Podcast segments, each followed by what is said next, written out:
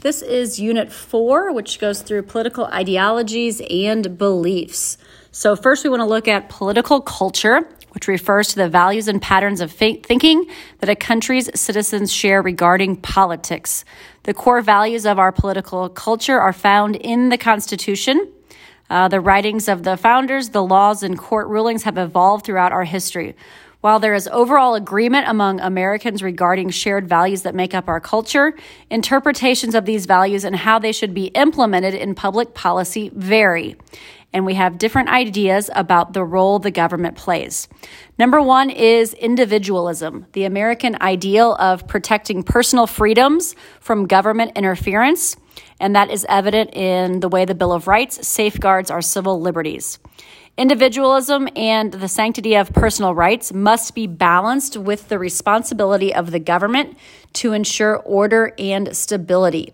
The Declaration of Independence stresses that the purpose of government is to ensure individual or natural rights. That governments fail to protect these rights, they could be abolished. Number two is equality of opportunity. Americans share a belief in equality of opportunity that all individuals should have the ability to compete on a level playing field where success is determined by hard work and talent.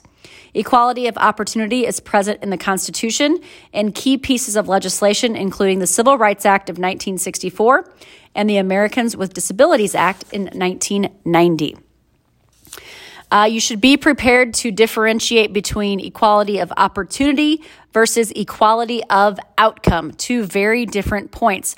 Opportunity means that you have ability to compete and succeed, whereas equality of outcome refers to the idea that all persons should be assured basic minimums of human existence, and society should strive to reduce gross inequalities. Our third key principle is free enterprise. An important American belief is that we have an economic system where private business operates for the most part independently of government control and involves the private ownership of property. That's typically associated with called laissez faire economics. Although Americans broadly support the idea of a free enterprise system, today we have what's called a mixed economy. Americans typically differ in their opinions about how much government regulation is needed. The federal government uses regulation to force companies to obey standards to protect us, the citizens, but the control of business and industry is limited. The right of citizens to own property free of government interference is most clearly seen in the Due Process Clause of the Fifth and Fourteenth Amendment, which prohibit the taking of life, liberty, or property without due process of law.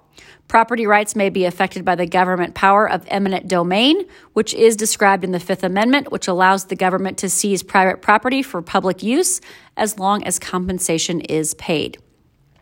The fourth ideal is the rule of law.